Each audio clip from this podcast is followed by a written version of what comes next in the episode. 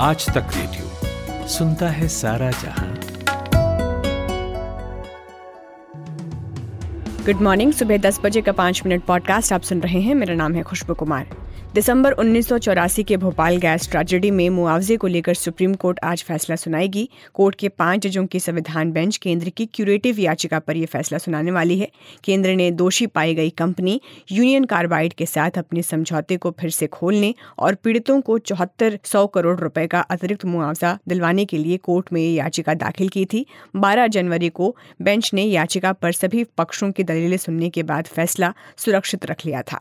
हरियाणा और कर्नाटक के बाद इन्फ्लुएंजा फ्लू के H three N two virus से अब तक देश में तीसरी मौत की खबर आ रही है। ये मौत गुजरात के वडोदरा में हुई है। अट्ठावन साल की महिला ने इलाज के दौरान दम तोड़ दिया। डॉक्टरों के मुताबिक महिला को पहले से भी कई बीमारियाँ थी। वो हाइपरटेंशन की मरीज़ थी और वेंटिलेटर पर थी।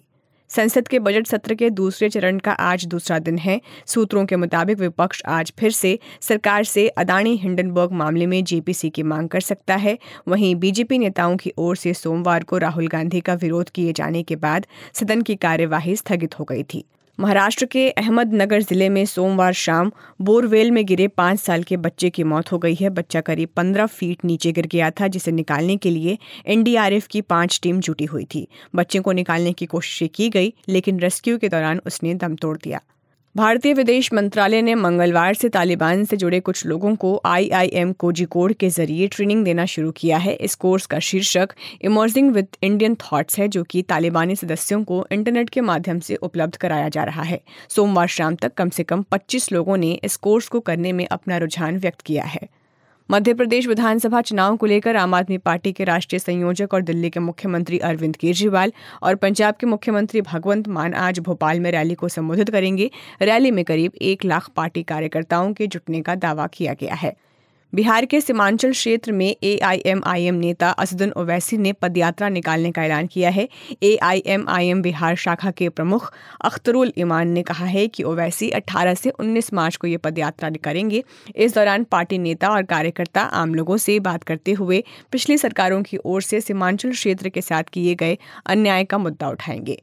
मैरिटल रेप को अपराध की श्रेणी में लाया जाए या नहीं, इस बारे में सुप्रीम कोर्ट आज सभी याचिकाएँ सुनने के बाद सुनवाई कर सकता है। Chief justice DY Chandrachud, justice PM Narasimha और जस्टिस जे बी पारदीवाला की बेंच इस मामले में सुनवाई कर रही है।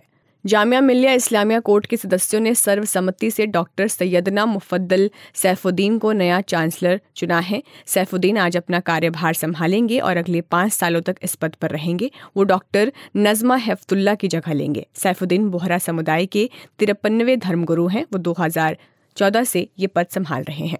कर्णी सेना के संस्थापक लोकेंद्र सिंह कालवी का सोमवार को निधन हो गया है। जयपुर के सवाई मानसिंह अस्पताल में लंबे समय से उनका इलाज चल रहा था। डॉक्टरों ने बताया है कि हार्ट अटैक से उनका निधन हुआ है। अंतिम दर्शन के लिए उनका शव जयपुर के राजपूत सभा भवन में रखा जाएगा। उनका अंतिम संस्कार नागौर ज़िले के पैतृक गाँव कालवी में होगा। पेट्रोलियम और प्राकृतिक गैस राज्य मंत्री रामेश्वर तेली ने राज्यसभा में जानकारी दी है कि पेट्रोलियम प्रोडक्ट्स पर टैक्स से सरकार की मोटी कमाई हुई है। पंद्रह बड़ी तेल गैस कंपनियों से चालू वित्त वर्ष के पहले नौ महीनों में, यानी अप्रैल दिसंबर के बीच सरकारी खजाने में 5.45 लाख करोड़ रुपए आए हैं। इसमें से तीन लाख करोड़ रुपए केंद्र सरकार के खजाने में और ढाई लाख करोड़ रुपए राज्य सरकारों के खजाने में आए। विदेश मंत्रालय ने सोमवार को एक रिपोर्ट में कहा है कि भारत की चीन के साथ स्थिति जटिल है और चीन अप्रैल मई 2020 से पूर्वी लद्दाख में एक तरफा बदलाव की कोशिश कर रहा है, जिसके कारण सीमावर्ती इलाकों में शांति पर असर पड़ा है। रिपोर्ट में कहा गया है कि इन कोशिशों को भारतीय सेना की ओर से उचित जवाब दिया गया है। तमिलनाडु के मुख्यमंत्री एम के स्टालिन ने श्रीलंकाई नौसेना की ओर से पकड़े गए 16 मछुआरों की रिहाई की मांग की है। इसके लिए उन्होंने प्रधानमंत्री नरेंद्र मोदी को लेटर लिखा है। अमेरिकी राष्ट्रपति जो बाइडेन ने कहा है कि बैंकों को डूबने से बचाने के लिए जो भी ज़रूरी होगा, अमेरिका करेगा। बाइडेन का ये बयान ऐसे समय में आया है जब अमेरिका ने सिलिकॉन वैली बैंक और सिग्नेचर बैंक को बचाने के लिए ज़रूरी डिपॉजिट देने की गारंटी दी है। दरअसल अमेरिका उन लोगों को बैंकों से पैसे निकालने से रोकना चाहता है जो बैंक के डूबने की खबर के बाद अपने पैसे निकालना चाहते हैं। ईरान सरकार ने हिजाब और सरकार विरोधी प्रदर्शनों में हिस्सा लेने वाले बाईस हज़ार आरोपियों की रिहाई का फैसला किया है। अब तक ये साफ़ नहीं है कि इन लोगों को कब रिहा किया जाएगा। इसकी वजह यह है कि सरकारी बयान में माफ़ी शब्द का इस्तेमाल किया गया है, जबकि सरकारी न्यूज़ एजेंसी ने माफ़ी और रिहाई की बात की है। वुमेन्स प्रीमियर लीग में आज मुंबई इंडियंस और गुजरात जायंट्स के बीच ब्रेबोन स्टेडियम में साढ़े सात बजे से मैच होगा। मुंबई ने टूर्नामेंट में अपने सभी मैच जीते हैं। वहीं गुजरात को चार में से एक ही मुकाबले में बेंगलुरु के खिलाफ जीत नसीब हुई है।